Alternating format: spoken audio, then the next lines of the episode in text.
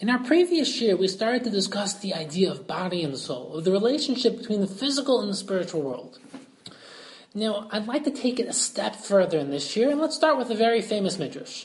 The midrash says that when Rivka would pass the beis midrash, Yaakov would try to get out of the womb. He'd start jumping around.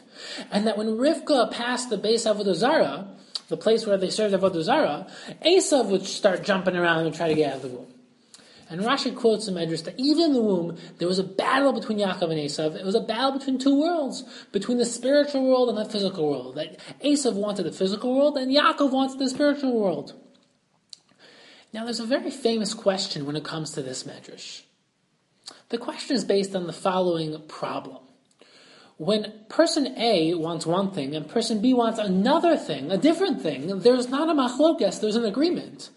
For example, if there was a vanilla ice cream and a chocolate ice cream, and I wanted the vanilla and you wanted the chocolate, there wouldn't be a machlokas, there would be an agreement. I take the vanilla, you take the chocolate. But if there's only one ice cream, let's say there's only vanilla, and we both want vanilla, then you have machlokas. But if Yaakov wanted the spiritual world and Esav wanted the physical world, then you don't have a machlokas, you have an agreement. So what's this machlokas? Why doesn't Yaakov take the spiritual world and Esav will take the physical world? You have an agreement. So we need to try to understand this medrash. The second question revolves around the idea of Yom Kippur. On Yom Kippur, we seem to remove ourselves from the physical world. We don't eat, we don't have marital relations, we don't wash ourselves, we don't do anything physical. And the theme of Yom Kippur is becoming like Malachim. That's why we wear white. That we are transcending the physical world. And seemingly, this isn't the theme of the rest of the year. Right after Yom Kippur itself, we have Sukkot, which is a very physical holiday. It's the Chag HaSimcha. Zman Simchasenu. We have the Simchas Beis We sit in the sukkah and eat food. It's a very physical holiday, and you have this theme reoccurring throughout Judaism, where we engage the physical world. On Shabbos, we eat, we eat lots of food, and we seem to uplift the physical world. So the question which I'd like to put on the table is: Are we supposed to be transcending the physical world? Are we supposed to be ascetic? Or are we supposed to be embracing and engaging the physical world and using the physical world? Next question regards shoes. There's this very interesting halacha, which is that on Yom Kippur you're not allowed to wear shoes. Now, there's this theme reoccurring in Machshava about shoes. For example, when Moshe first heard the voice of HaKadosh Baruch Hu, he was supposed to take off his shoes. Now, there's a very interesting question in addition to this, which is what's the difference between Moshe and Yehoshua? The Malbim points out the distinction between Moshe and Yehoshua by saying that Moshe took off both of his shoes, but the pasuk says that Yehoshua only took off one of his shoes. What's the difference between taking off both of your shoes and taking off only one shoe? Also, Kohanim take off their shoes when they duchen. Why do they take off their shoes? To take this question a step further, let's ask what, what chalitza has to do with shoes. Chalitza is a very special halacha. If a man and wife are married and the husband dies without having any children, then there's a mitzvah for the husband's brother to marry the deceased man's wife and to have a child with that woman. That's the mitzvah of Yibum. Chalitza is when the dead man's brother refuses to marry his wife, and in such a case, she takes off the shoe and she spits over it. And that is a, I mean, there's a whole sugya on what exactly that does, but then they are no longer connected, there's no marriage, and the husband's brother is patur from doing yibum. Now the question is, why is she spitting over his shoe? What does that have to do with anything? So this is a very conceptual question, which is what's the idea of shoes? What's the idea of taking off shoes? The last question is based on a very interesting medrash, which says that the avos and tzaddikim are a merkava. A merkava is a chariot. That they are a chariot for Hakadosh Baruch Hu. What does it mean to be a merkava? What does it mean to be a chariot for Hashem into this world? What does that have to do with anything? So those are our basic questions. Number one, what is the real machlokas between Yaakov and Esav? Number two, what's the essence of Yom Kippur? Is that the paradigm? Are we supposed to be transcending the physical world? And furthermore, why are we taking off our shoes? What's this idea of shoes? Why do we take off our shoes in all these different interesting situations? Number three, what does it mean to be a merkava, a chariot for Hashem? So let's start by building off of what we started to develop in last shiur. In last shiur, we started to develop the idea that you are a neshama. You don't have a neshama, you are a neshama. And what that means is that you are a mind, a consciousness, an awareness. And you can use your intellect, you can use your emotions, and you can use your body. That's the basic idea of what we started to develop in last week's shiur. Now, let's start to take this a step further. How are you supposed to be using all of these different things? And how do many people misuse them? Let's first discuss how people misuse these three different categories. One person can be stuck in his body. He can be a slave to his body, which means that you are a slave to your physical urges. If you have an urge to eat something, you eat it. If you have a, a sexual urge, then you just are unable to control it. Your body, your bodily urges control you. So whenever you have any taiva, any urge, you have no control over it. It controls you. There's another type of person that's controlled by his emotions. However he feels, that's how he acts. If he gets up and he feels sad or depressed, then he feels and acts sad and depressed. If, let's say, he wakes up and he feels happy, then he's happy. If, let's say, a person wakes up and he's feeling very tired, then he just says that that's it, I'm tired. If he's feeling awake, he's awake. Whatever he feels, that's how he lives. He is not in control of his emotions, he's controlled by his emotions. So if he's feeling sad, then that determines how he's going to live. He has no control over it, his emotions control him. There's another type of person who lives in his intellect. For example, a lot of academics, even some Talmidei Chachamim, they're just complete intellect. They don't have any emotions, they don't have any physical urges, they just completely remove themselves from those things, and they're just intellect. That's it. But the ideal, the absolute ideal, is to be in control of all three. Where you, you're, you are a consciousness, a mind, and you're using your intellect, you're using your emotions, and you're using your body to fulfill your purpose in the world. Now, this sounds very nice, but what does it actually mean to be using all three of these things? So, the Vilna Gaon explains beautifully that there needs to be a top to down flow, meaning that you need to start with developing your mind, developing your intellect. The root, the starting point is the emes. It's the truth. It's the intellectual ideas of truth. What are you supposed to be doing in the world? Who are you supposed to be? What's the emes? What's the halacha? The emes or the intellect, so to speak, needs to be the starting point, and it then needs to control your emotions. And then that needs to control your actions. So, for example, and we discussed this very briefly in the first shiur, the basic theme is that you need to control how you think, which will then control how you feel, which will then control how you act and live. That's the basic paradigm. So, let me give you a, a very quick but very important mashal just to describe this idea. You have a child who is sitting in his kitchen and he starts to hear this thumping sound on the upstairs window. He thinks that there's a robber breaking into his house. He feels terrified. And what does he do? What's his action? He hides underneath the kitchen table. So remember, he thought there was a robber. His thoughts made him feel terrified, and he acted based on that fear by hiding underneath the table. His older brother then comes over to him and says, Don't worry, it's just raining outside, and the wind's blowing, and the, the branches of the tree are just knocking against the window. So then the kid thought that there's no longer any danger. He felt relief. And what did he do? What was his action? That's right. He came out from underneath the table. So your thoughts affect your emotions, which affect how you live, which affect your actions. The goal is to develop your mind so that you feel differently and you act differently. If you think Hashem has nothing to do with you, you'll feel like your life has very little meaning and you won't live a motivated life of Avodah Hashem. But if you think in a different way, then you can feel differently and you can start acting differently. And the Vilna Gaon says this is the depth of being a melech of your own life, of being a king, of, of being in control of your life. What's a melech? Melech is mem, lamed, chaf. Mem is moach, lamed is lave, and chaf is kaved. the brain, the heart, and the liver. You need to start with your thoughts, the moach, controlling your thoughts. That will affect your lave, how you experience the world. And then that will hopefully determine how the kaved is. The, the, first of all, kaved means heavy, but literally the lowest, it's in the most physical part of your body, and it's where the blood is created. The kaved represents how you manifest yourself into the world, which is the deep idea of kavod. Kavod is how other people perceive you. That's your honor, how other people look at you. That's a whole other topic which we're not going to really develop right now.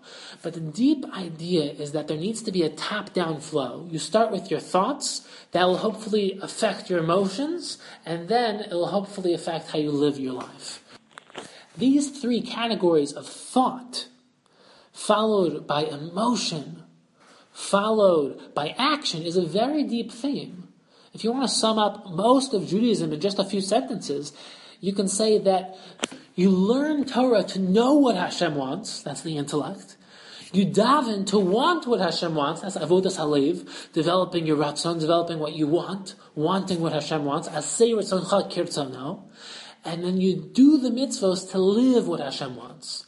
So learning, that's the mind, tefillah, that's the lave, and mitzvos, that's action, represents the three categories of intellect, emotion, and action.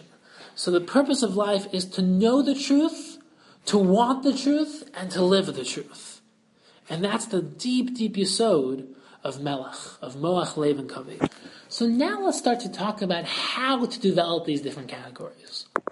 The most fundamental point is to be searching for the truth, to be developing your mind, to change the way you think, to constantly be evolving in your depth perception, how you're looking at the world, and your relationship with Hashem, in terms of how deep you're going into sugyas that you're learning, in terms of how deep you're developing your mind.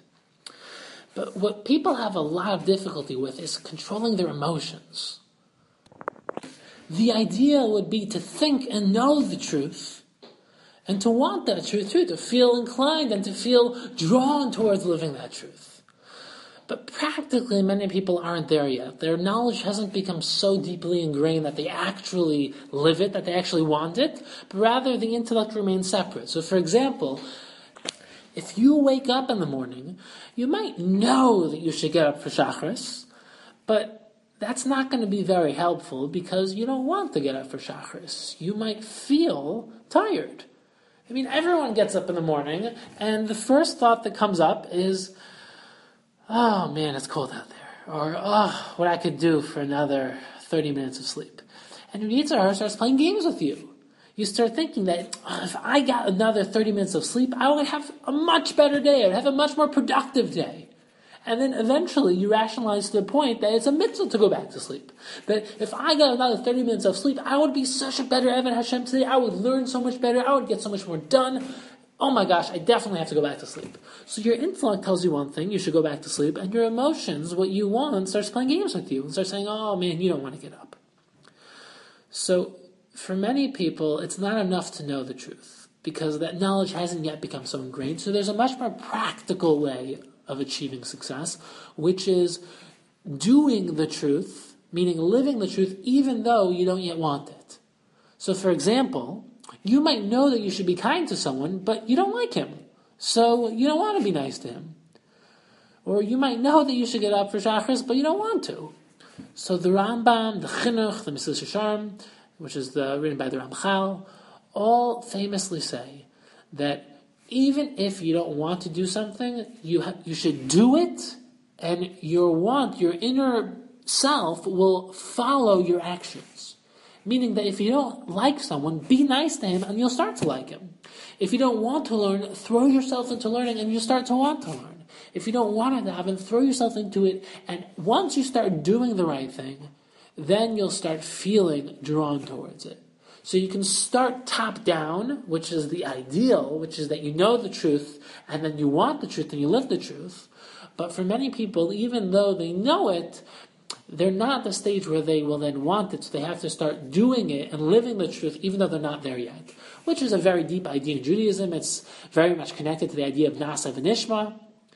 But the principle is that once you start doing the right thing, you start to really enjoy it. For example, if you've ever started to really grow in any dimension of your life, it's very enjoyable. If you start to become a better person, it's very enjoyable. You feel so great about yourself.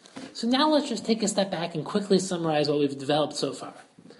You are a neshama, you are a mind, a consciousness, and you have intellect, you have emotions, and you have a body. And your job in life is to search for the truth, use your intellect to know the truth, and then to live that truth, to live a life of truth. But now we need to think for a moment where does the flow really start from? According to the Vilna Gaon, the flow starts from the moach, from the brain, from the intellect, and it works its way downwards. But as the Vilna Gaon and everyone else explains, the flow doesn't really start from the intellect.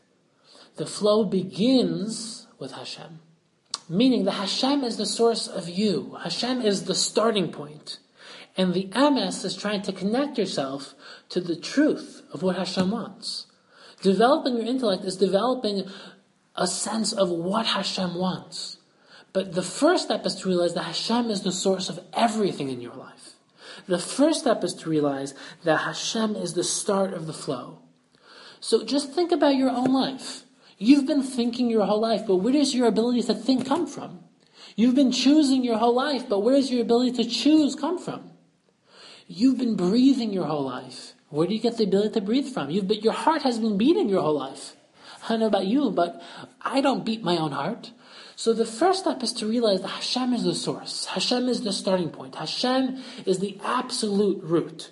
Hashem created everything. Hashem is the source of everything. The next step is to realize that your job in life is to reflect Hashem into this world. You're built B'Tselem Elokim with the potential of being like Hashem. But your job in this world is to bring that potential into this world, to become a reflection of Hashem into the world. And that's the depth of a mitzvah. The Maharal explains that a mitzvah is not doing what Hashem wants, but it comes from the lashon of tzavta, a connection. Because when you do Hashem's mitzvahs, when you do Hashem's will, then you're becoming connected to Hashem. And you're bringing Hashem down into this world. And that's the midrash that we start out with. What does the midrash say? That tzaddikim are the merkava for Hashem into the world. A merkava is a chariot. Because tzaddikim bring Hashem down into the world by fulfilling His will. So when you fulfill the mission in Avos of Asei Ritzoncha Kirtzono, when you make Hashem's will your will, you not only fulfill His will, but you become connected to Him. And you bring Hashem down into this world. Now, a person with ego thinks he's completely independent of Hashem. Thinks that he has nothing to do with Hashem. The only thing he wants is for Hashem not to interfere with his life. But a person who's willing to negate his ego is able to realize that Hashem is the source of everything in his life. That you choose what to do with what Hashem gives you, but Hashem is constantly giving you everything. And that everything in your life is only because Hashem wants it, and only because Hashem chooses to give it to you. The mashal I like to give is the difference between a cellular phone and a cord phone. Many people think that they're cellular phones. They think they're completely disconnected from a higher world, disconnected from Hashem. They're walking in this world independent. But someone who's built depth realizes that there's an invisible cord. That you are connected to Hashem, and that Hashem is constantly giving you life. The Nefesh HaChaim explains that Hashem creates the world constantly. It's not like Hashem created the world and removed himself from it, but Hashem is constantly willing the world into existence. And everything in your life is because Hashem is willing it into being, not because it's just happening, and if Hashem just doesn't interfere, everything will go well, but that everything that happens in your life is because of the Ratzon Hashem. So now let's take the next step. The next step is to take the idea of this top-down flow, that the flow starts from Hashem, but it's ultimately to first connect yourself to the intellect, first to know the truth, and then to live the truth. Let's take a step further and try to understand the essence of Yom Kippur. What is the essence of Yom Kippur? Yom Kippur seems to be a day of transcendence, where we don't eat, which hopefully we'll give a shiur on that in the, in the near future, on the depth of eating, how eating connects you to your body, that if you don't eat for long enough, you get, start to get very faint. And if you continue to fast, then eventually you will leave your body. The neshama will leave the body. So we don't eat in Yom Kippur because we start to, to remove ourselves from our body just a little bit. We start to transcend the body. But there seems to be this idea of shoes. what's this idea of removing your shoes on Yom Kippur, and how does it relate to the idea of somewhat transcending the physical body and becoming like a malach? Why do we remove our shoes? So the Nefesh HaChaim explains so beautifully that the relationship between a neshama and the body is the same relationship between the foot and the shoe. How so? Because the foot is the lowest part of the body and it fits itself into the shoe. The same way that the lowest part of the body fits itself into the shoe, the Nefesh HaChaim explains that the lowest part of you, your neshama, fits into your body. And that's the idea of a na'al. A na'al is a shoe, but it also means to lock, because your shoe locks your foot into place, but your body is a way for your neshama to lock itself into the physical world as well, lock itself into the physical body.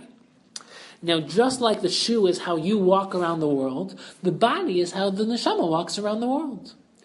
But the idea becomes so deep because what does it mean to take off your shoe?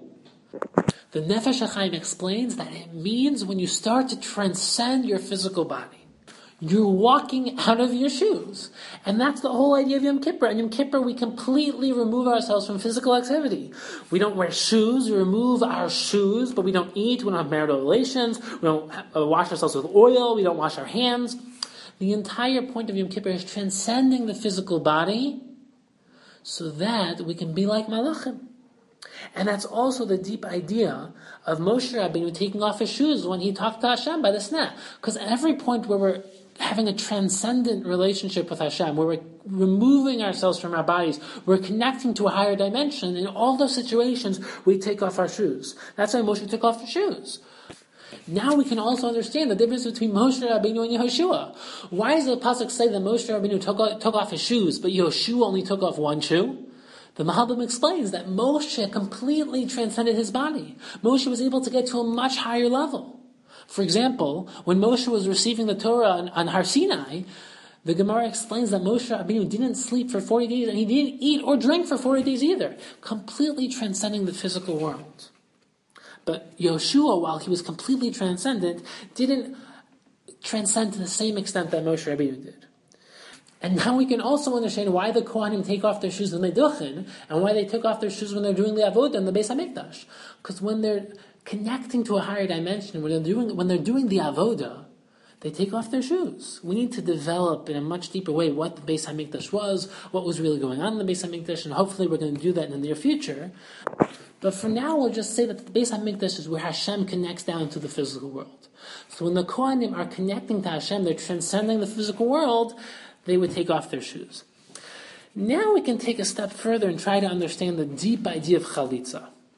What is the idea of chalitza? Why does the woman take off the other man's shoe and spit over it when doing chalitza? So first we need to understand the deep idea of children. Children are an extension of the parents. They're physical extensions of the parents. They're half of the male genetic code, half of the female genetic code. But they're also spiritual continuations of the parent. The Av, the parent is the root, and the Toldos, the children, are like branches coming out of the roots. So every child is an extension of the neshama of the parent. That's why the Gemara talks about children. It says, Bra kara d'avuha. A son is the foot of his father. Because a child carries a parent through the world even after the parent dies. But what about a case where a parent didn't have any children? He has no one to carry him through the world after he dies. He has no continuation. He has no extension of him living on the world.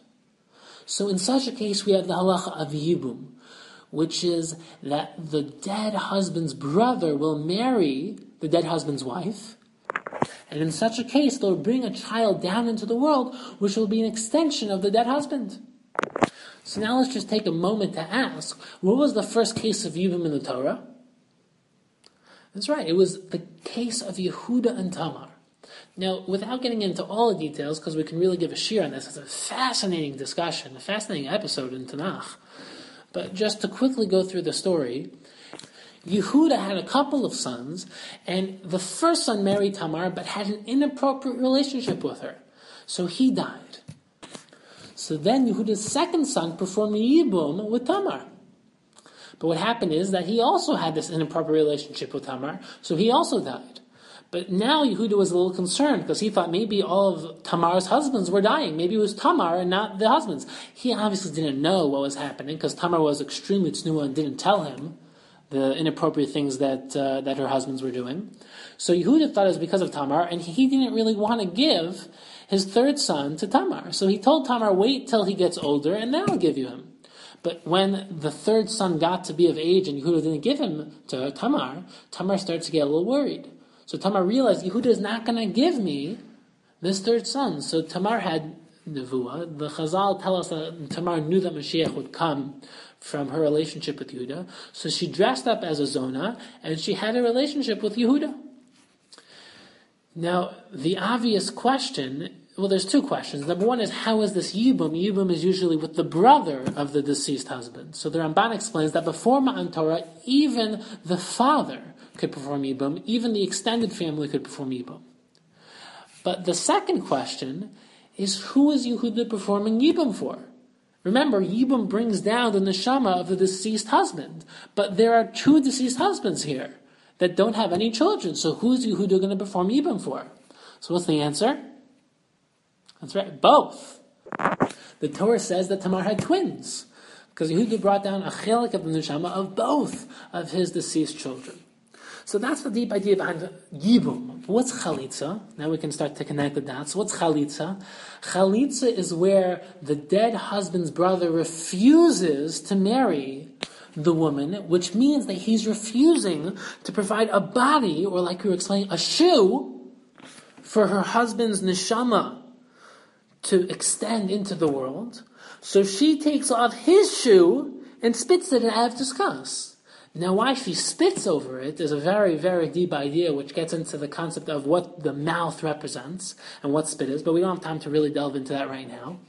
But the point should be so obvious that he is refusing to provide a body for her, for her husband's neshama, so, which obviously, like we were explaining, represents a shoe. So she takes off his shoe as a sign of disgust for what he's prevented her from doing. So now that we understand the concept of shoes and what it means to take off a shoe, and we understand that in Yom Kippur we are transcending the physical world, let's go back to our original questions. Let's ask, is the paradigm, is the goal of Judaism to transcend the physical world, or is it to go into the physical world and use it? And the answer is you need both you first need to transcend the physical so that you're not a slave to the physical. You're not stuck inside the physical, but you're beyond it, and then you can come down and use it. If someone is stuck by the physical, he needs to eat. He thinks with his stomach, or he thinks by his urges, and he's just ingrained within it, then he won't be able to use the physical world properly. He'll be a slave to it. Whatever his urges tell him to do, that's what he's going to do. But the goal is to first remove yourself so that you can be beyond those temptations. You can be beyond the physical world, and you can then come back down and use it. So, for example, we first have Yom Kippur where we transcend the physical world, but now that we've transcended, now that we're beyond those temptations, now that we're not a slave to the physical world, we can now come back down and use it, which is why Sukkot, right after Yom Kippur, is such a physical holiday where we embrace the physical world. We have Simchas Beis HaShoeva, we have so many meals in the Sukkah. It's Zman Simchasenu. So the first step is to transcend the physical. The next step is to then go back down and have control so we can use the physical world. That's such a deep and important idea. That's why perishus is never the goal, but it's the means. You need perishus so you can separate yourself from the physical, so you're not a slave to the physical, so that the next step can be even more ideal, that you can come back down and use the physical world. Now, there's a famous Mishnah Avos that says that in order to be koneh Torah, you have to be able to sleep on the floor. You have to be able to just live off of bread, salt, and water and other extreme examples of perishus. So the question is, what does that mean? You have to be a Poresh? You have to completely remove yourself from the physical world, otherwise you won't be able to be koneh Torah? But the answer is so beautiful, which is that you have to be able to sleep on the floor, to live off of bread, salt, and water, meaning that you can't be a slave to the physical world. It's not saying that the only way to be koneh is if you do these things, but you have to be able to. Someone who needs physical things is a slave to the physical world. But when you're able to transcend those limitations, when you no longer need them, you're no longer a slave to them, now you can come and use them. Perishus is a means to an end. You completely remove yourself so that you can come down and use the world. Use the physical world. That's the ideal. This is also the really deep idea behind why matzah is a food of slavery, but also a food of freedom. Why did we have matzah when we were slaves, and we also had matzah when we were freed? We had matzah the night before we left Mitzrayim when we were slaves, but we also had matzah as we left Mitzrayim, which is the food of freedom. And if you look at the Seder night, we have matzah which represents slavery, we also have matzah which represents freedom. So which one is it? Freedom or slavery? It seems to be very confusing, but the answer is so obvious. Is that when we were slaves, all we could have was matzah. But when we were freed, all we needed was matzah. Because when we were slaves, we wanted food, we wanted to have delicacies, but we couldn't. But when we were freed, when we gained spiritual freedom, we no longer needed delicacies. Meaning that we were freed from physical temptation. That we can now come down and use the physical world, which is why we don't have matzah all year round. Which is why on Shavuos we bring a korban of lechem because we can use the physical world. But the key is to realize that you can only use the physical world. You can't be used by the physical world. You have to control the physical. You can't be controlled by the physical. And this is the deep idea that you need to transcend so that you can come back down and use. Transcend the physical so that you can come back down and use the physical. But what's the absolute ideal? What would be the absolute best situation? Well, let's ask a very interesting question. Is Hashem completely beyond the physical world? Is he transcendent? Or is he within the physical world? Is, does he, is he immanent? Is he within the physical? Which one is it? Is he beyond or is he within? But the deep answer is that's both. Hashem is completely transcendent. As we'll explain later, Yud Vavke, the name of Yud Vavke represents the fact that Hashem is completely transcendent of this world. But the name Elokim represents the fact that Hashem is completely immanent within the physical world. That He's beyond, but He also is within. The same is with us. We have to be beyond the physical. We can't be a slave to the physical, but then we have to also be able to come back down and use. But even when we come back down, we still remain somewhat above. We're not, we're not ingrained in the physical, but we use the physical. The neshama is not ingrained within the body. It's not stuck in the body. It's there to use the body. The body is a tool. The ikar is the neshama, but the body is the tool for the neshama to use so that it can manifest itself into the world. In order to speak Torah, you need your body. You need to speak. In order to do anything in the world, in order to do mitzvos, you need to use your body. But the body can't become the ikar. The ikar always needs to be the deep, deep source within. It needs to be the spiritual. That needs to be the root, the ikar, and the source. Now we can finally try to understand the machlokas between Yaakov and Esav. Bez Hashem in the future will delve into this machlokas in a much, much deeper way. But today we can start to understand at least the beginning of the machlokas between Yaakov and Esav. Because if all Yaakov really wanted was the spiritual world, and all Esav really wanted was the physical world, we wouldn't have a machlokas, we would have an agreement. Yaakov would take the spiritual, Esav would take the physical. But the depth of this machlokas is so deep because they both wanted both worlds. But here was what the machlokas really was. Yaakov wanted both, but the ikar for Yaakov was the spiritual world. Yaakov wanted the physical world. Yaakov wanted the physical so that he can use it to reflect the spiritual. The ikar, the root, the main part is going to be the content, the spiritual, the neshama.